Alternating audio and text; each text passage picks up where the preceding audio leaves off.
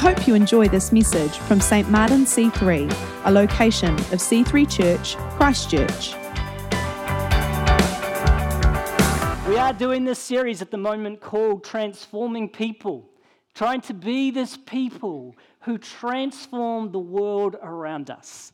In this series, we're looking at what it means to be the church, and this is especially uh, real for us because we've just passed five years as a church. St. Martin C3 is five years old, and we are, yeah, that's a good thing. Yeah, we can clap that.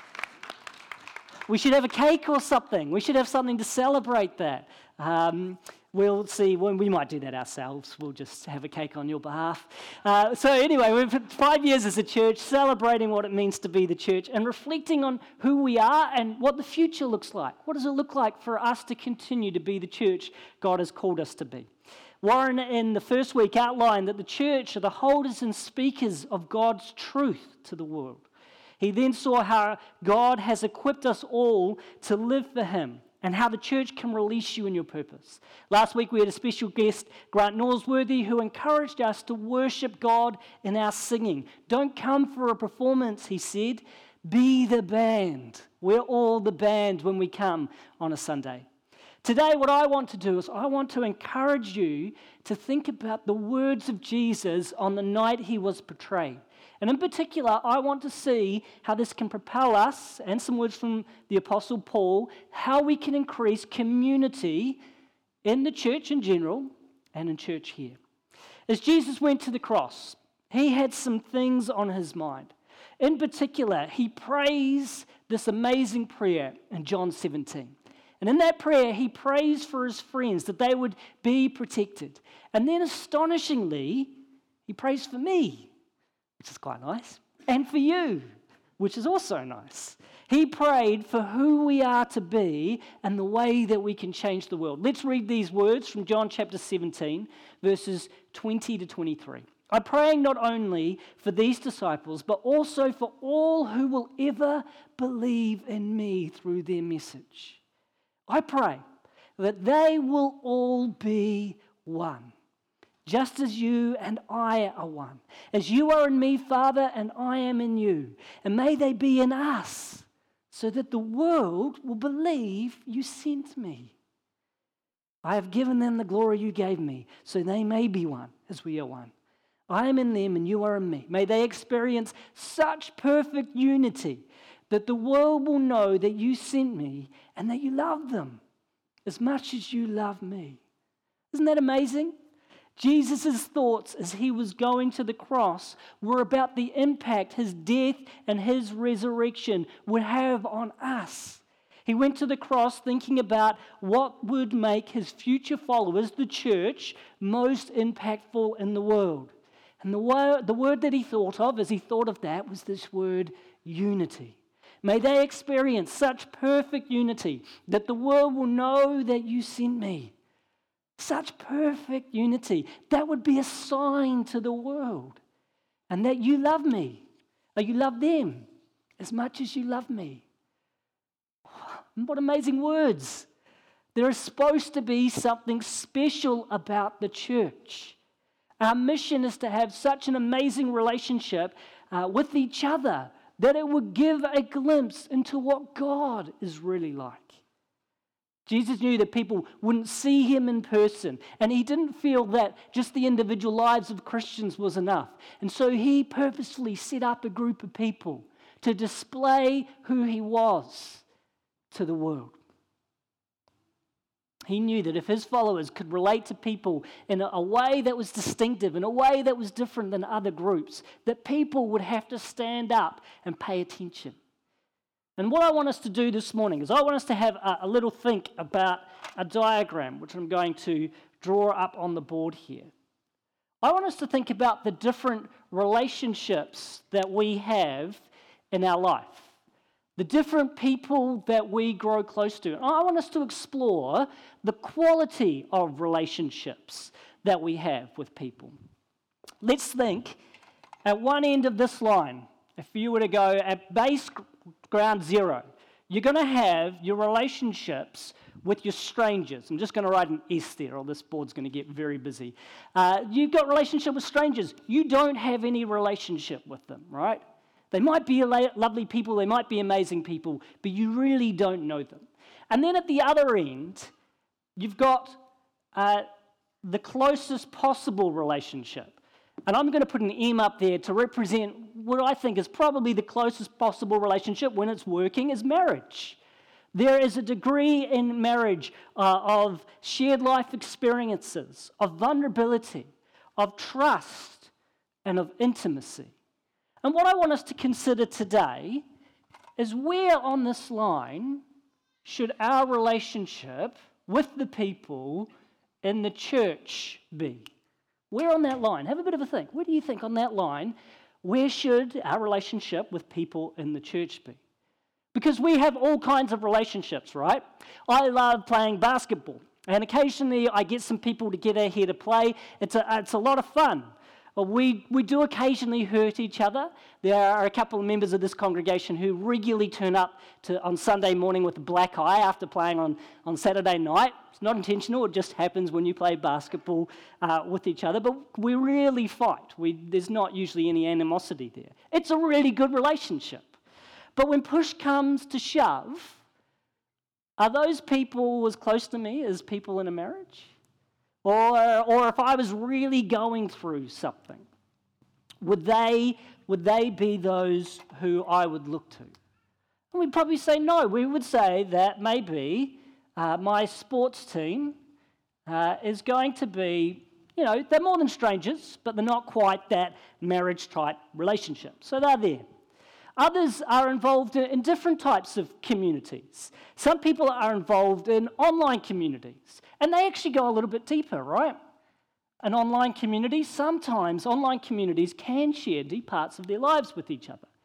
I remember when uh, I was uh, a new time parent and I was trying to figure out how do I do this parenting thing. And so I'd go online and I'd read blogs, and there would be uh, all these chat groups. And what I found really disconcerting for a little bit is I'm not sure if you've seen this, but new parents tend to have their own language. They have all of these acronyms that they use. So they might say something like, When will my DDSTTN? I'm like, Whoa, I don't even know what you mean. What are you even talking about? But if you were in, if you were on that online community posting all the time, you know they're saying, So when will my dear daughter sleep through the night? And I look at that and I go, wow, these guys, they have their own language. This is, this is really interesting. It's a little bit more than, than just a sports type relationship. They're an online community. But are they there with each other? Are they really going through life together? Eh, maybe not so much. We do have all kinds of relationships. Another group we had something to do with was uh, the Residents Association, where we lived in England. When we moved to Birmingham, we went uh, we were on the second and third floor of an apartment block. We had no outside space, it was just the two floors there. One of our challenges was washing. Our washing machine was in a very small kitchen and we had no dryer. So, how do you dry your clothes? Well, we had to use a clothes horse. But fortunately, we had these really nice big windows that caught the sun and we just put the clothes horse there to dry our clothes. One day, a couple of weeks, maybe even a week after moving in, uh, my wife Joanna got a knock on the door. And uh, who should it be but the Residents Association? We since found out that they were church people, and uh, this lady from the Residents Association didn't say, Welcome to the neighborhood. She didn't say, Here's how to contact us if something goes wrong. Uh, no, instead, what she said is, I'm from the Residents Association, and I want to let you know that you're not allowed to put your washing in view of the window. It makes the place look slummish. And then she turned around and she walked away. And in our nearly five years there, that was our only contact with the Residents Association. So, uh, you know, we were residents. We were actually part of this group. So, where do you think I should put them on the line? Behind strangers. Behind strangers. yeah, well, the truth is that sometimes we don't just have uh, positive relationships with people, we can actually have, and I'll put down here E for enemies if we, if we get that far. but the Residents Association was definitely not a very nice kind of relationship. So then, we had a look at these things. What about church? Where on this line should church be? What quality of relationship should we have with the people from our local church? Well, I want you to first think about your experience. When you think of your interaction with the church, where would you mark it? And I'm sure if I got you all, if I gave you all a pen and I got you all to mark up on the board here, that there would be a very wide range of experience. Am I right? There would be some experience where it's as good as a stranger, maybe, or it's a lot deeper, or there's an enemy type relationship because things haven't gone as well. As we've seen, Jesus cared very deeply about the quality of relationship we have in the church. His desire is that the quality of our relationships would be a sign to the world of who He is and the kind of life that He has for us. So, does that mean that our relationship should be right up by the M line? That we should have that kind of relationship?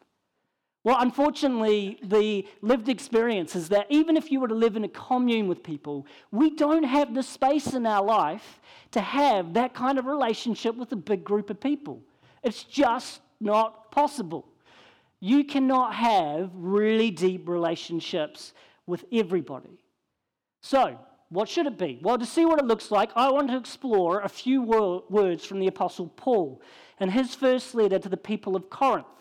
Now, in Paul's letters, he tries to balance two key things one is holiness, and the other one is unity.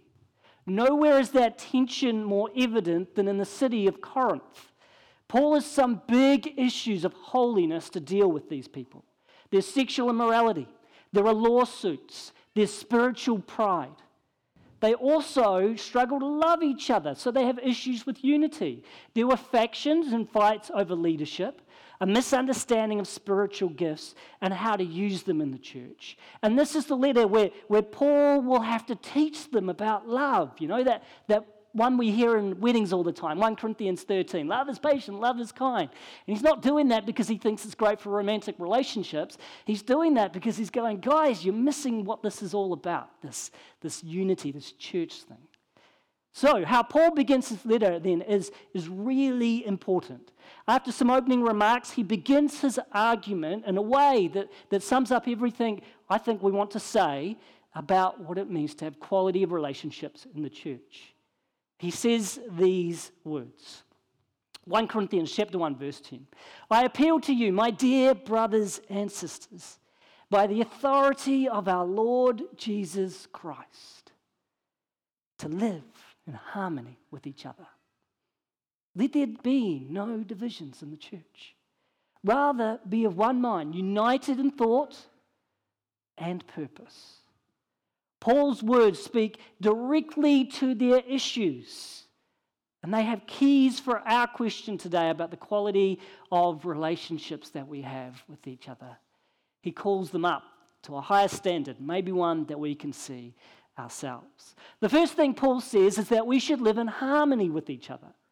Paul is trying to get people to reflect upon the core things in their faith that there is a special relationship with every person who calls themselves a Christian, a harmonious one or a, a friendly one. Have you ever had a, a special interest and then met someone who has the same interest? I remember talking to someone about a band I really enjoyed. And it turned out they liked the same band. And we were able to have a lengthy conversation with the, uh, together about this band and, and uh, their best albums, their best songs, what happened when that member left and, and that member came back in and they knew the words and I knew the words. And when that happens, there's this, this connection, isn't there? I read this week of a couple who'd been married for 20 years, and the reason they connected was a shared interest in the Smashing Pumpkins. That's the band, not the activity. It's uh, 90s band, if you need to look it up. Uh, and they connected over that, and they were able to build something much deeper. I also once heard someone once talk to Bono, the lead singer of U2, about charity work he was doing. And as part of this charity work, he was getting in touch with and talking with the current president of the United States of America at the time. And there were a number of people who did not like this president. And so they said to him, Bono, how can you get on with this president? How can you actually sit in a room and have a conversation with him after all the evil things this person has done? And Bono said something very interesting.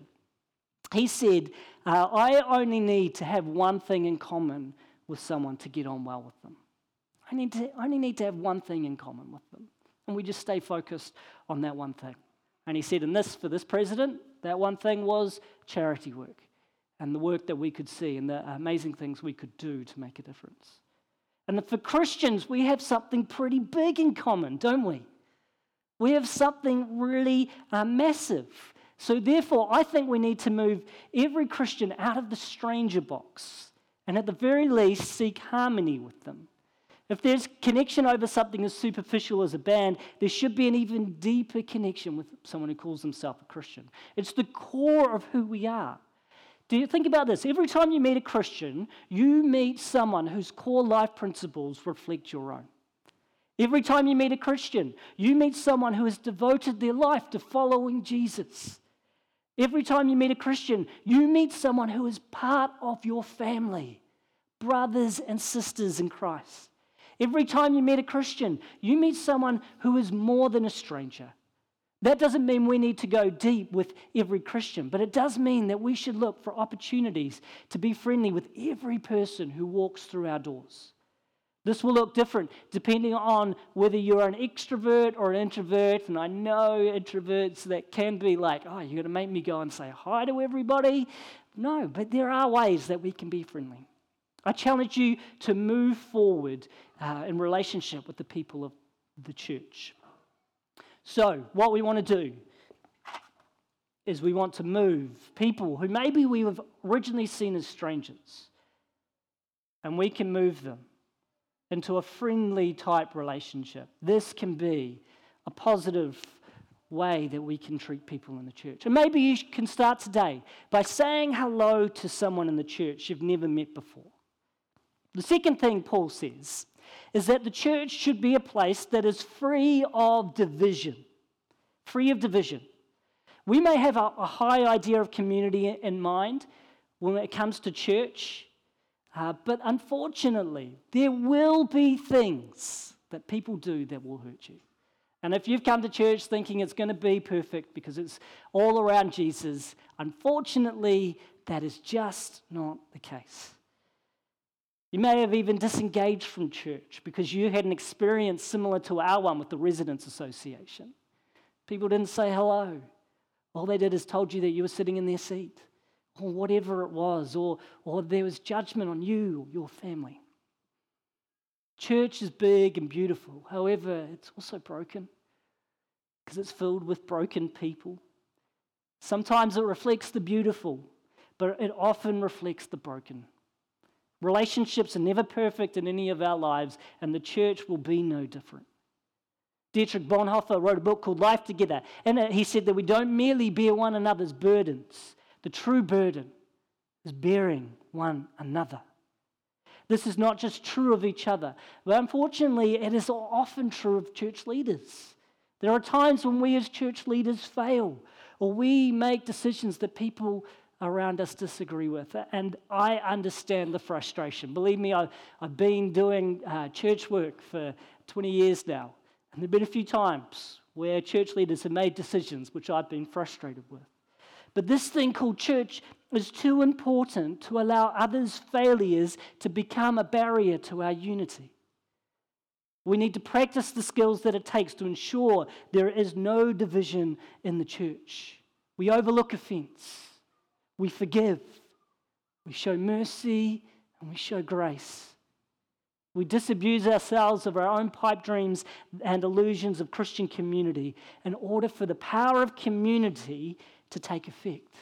And that means that, that we work on things. Yes, there will come times when there are divisions that will come up. But we have an opportunity when that happens to work those through and say, look, I am not going to let there be divisions. And I will work it through so that we can then have a positive relationship together. As Voltaire said, a long dispute often means that both parties are wrong. Can I challenge you in this area uh, this morning? Are there people in this church or at another church who you have an issue with? How can you begin to work that through and move them from the negative side of the relationship equation to the positive side? Start today by praying about who you can uh, have a conversation with. And I want to acknowledge that these are awkward conversations, they're never easy. But embrace the awkwardness and move division into something positive. The third thing Paul encourages is for the people to be of one mind, united in thought, that we would think the same as each other. Now, he's not suggesting that we undergo some sort of mind meld where we all are exactly homogenous, we're the, we're the same. But what he is encouraging is that we have the same thoughts Jesus has. 1 Corinthians 2, verse 16 says, For who can know the Lord's thoughts? Who knows enough to teach him? But we understand these things, for we, the church, have the mind of Christ. And here's the challenge is for us to move into what I would call discipleship relationships. Discipleship relationships, where together we are able to go deeper with each other, to bring our failures, to bring the things that we struggle with to one another, and to be able to move forward together. Discipleship is not about me practicing spiritual disciplines off in a room by myself, but it is about me becoming like Christ in the context of community. As you read the New Testament, that's what it's all about. Paul in his letters, it's about unity and holiness, and that's always together. Often we read those letters and we go, well, this is good advice for me. But I think if you check, the pronoun is usually we or you, meaning you all. It's about community. There's some great research that's been done by a group called the Barna Group. They have been looking at the uh, correlation between having positive church relationships and becoming what they would call a resilient disciple. We're going to put a table up on the uh, screen behind me if you can read that there. They've split people into four groups. And they're looking primarily here at 18 to 29 year olds. The groups are prodigal ex Christians, those who used to follow Jesus, nomads or people who are unchurched, habitual churchgoers who are regularly at church, uh, and then resilient disciples who are not only regularly at church, but their lives match up in a number of different values to core gospel values. Look at what they said about belonging in the church. Resilient disciples, 88% say the church is a place where I belong, whereas only 43% of those who are habitual churchgoers. And of the unchurched or, or the nomads, those who, who re, don't come to church, trying to do maybe faith on their own, only 10%. Someone in my life who encourages me spiritually, connected to a community of Christians. I admire the faith of my, my parents. I feel emotionally close to someone at church. You can see big differences there. It's very clear that there is a correlation between discipleship and community. Now, the question here is what caused what? Is that that resilient di- disciples are more open to emotional closeness?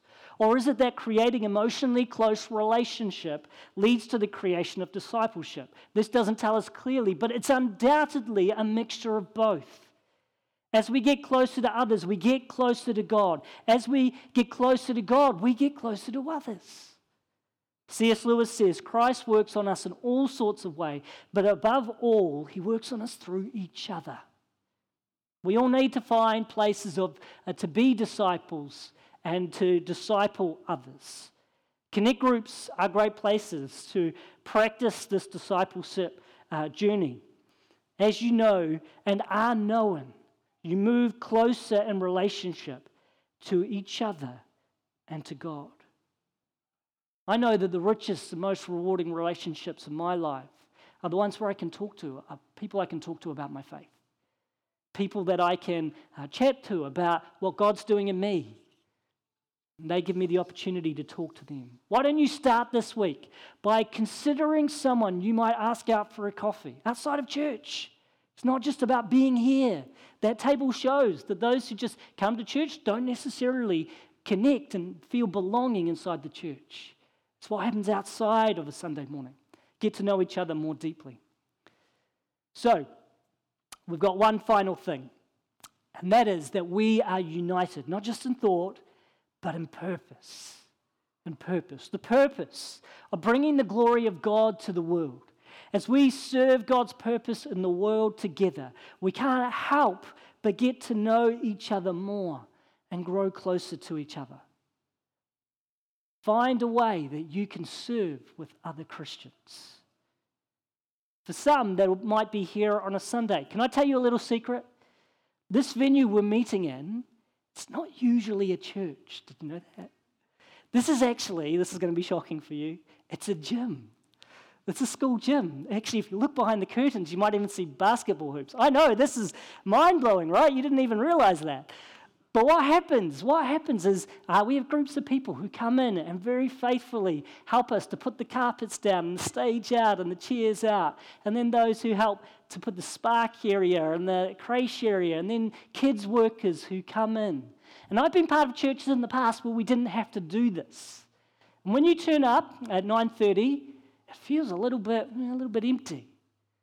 And here we go, oh yeah, we've got to do some work. But I tell you what, you turn up at 9.30 and there's already community happening.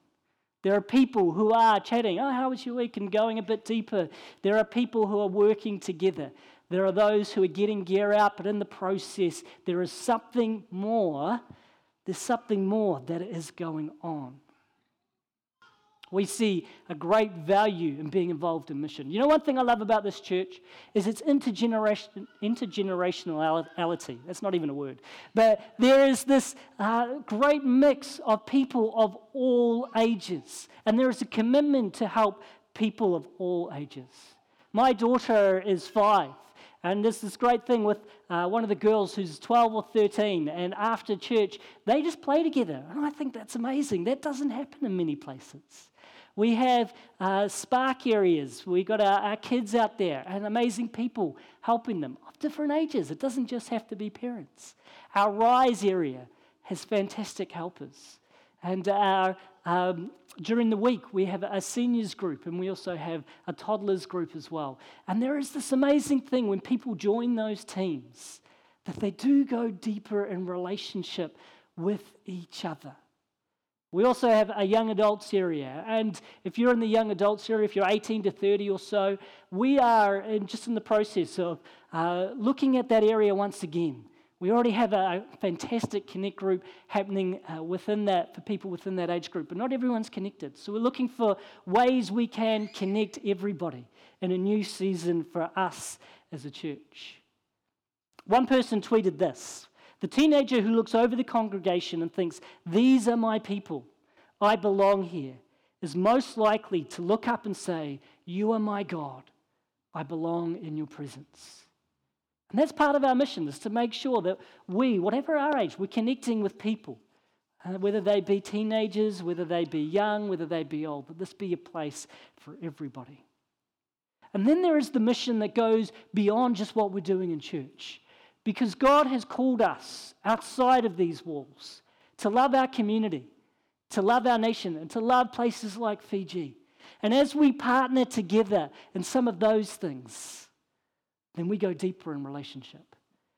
And as we see the mission that God has given to us in our workplaces, in our families, in our neighborhoods, and begin to talk about that mission, and to go closer in that, that, that transforming of people around us, then we can't help but have that kind of deeper relationship. So I'm going to put another M up here for mission.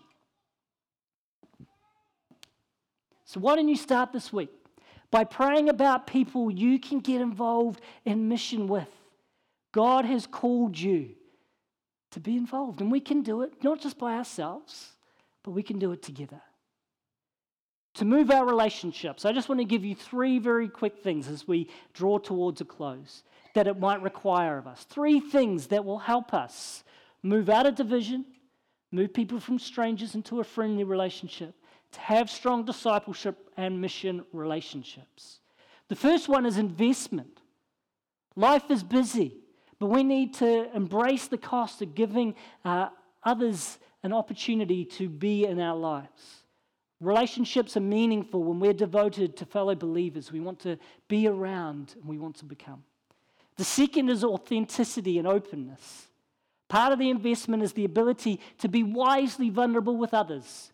Now, that doesn't mean you would share straight away with a stranger what you would share with someone you were married with. That's not wise. But you can give people a little bit of trust. And as they prove themselves trustworthy, give them just a little bit more. We need to find those people, though, that we can open up our lives to.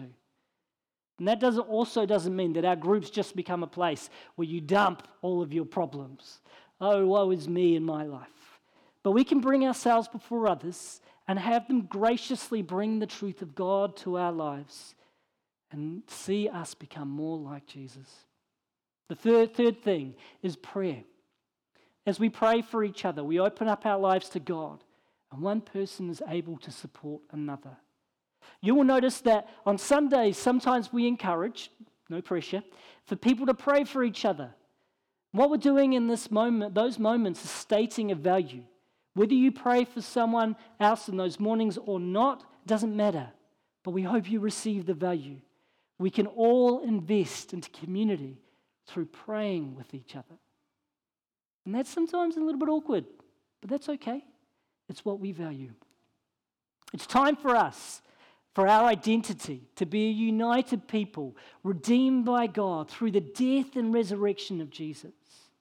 We must identify uh, ourselves as a community, not just a group or a club that meets on Sundays, but a family deeply connected in the Spirit with a common surrender to the Lordship of Christ. This community, our community, should be authentic, embracing the difficulty of living life and faith, but doing so from a secure base of ongoing relationship with God, leading to transformed living. As we're united in purpose, we can build deeper relationships with each other and simultaneously meet our need for belonging and show the world what they're missing real belonging. David Kinnaman says Christians can help to answer the deepest longings of our society for connection. That instead of saying, In God we mistrust, people might be able to honestly say, In God and His people we trust. Can you stand to your feet with me this morning?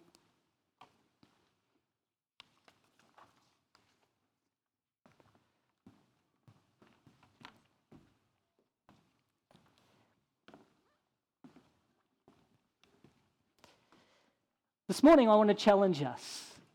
This is about culture. What's our culture like here as a church? What are our values? And our culture is to be a place where everybody who walks through the door feels like, wow, there's something different here. There's something great.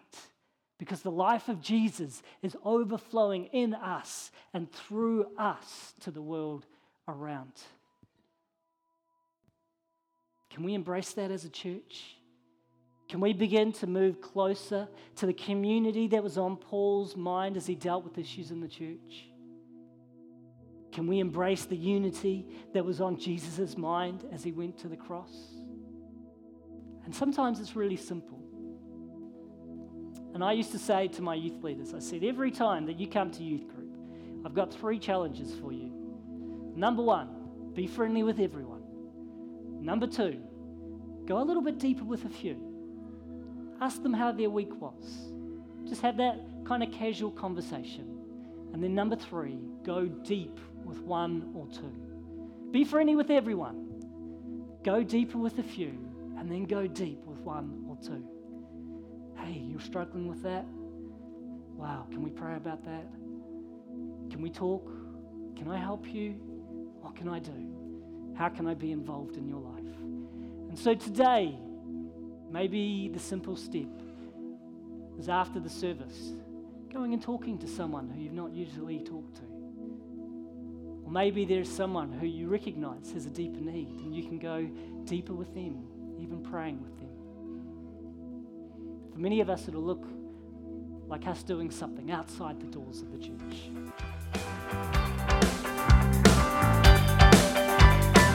Thanks for listening to this week's message. To learn more about our church, visit c3chch.org.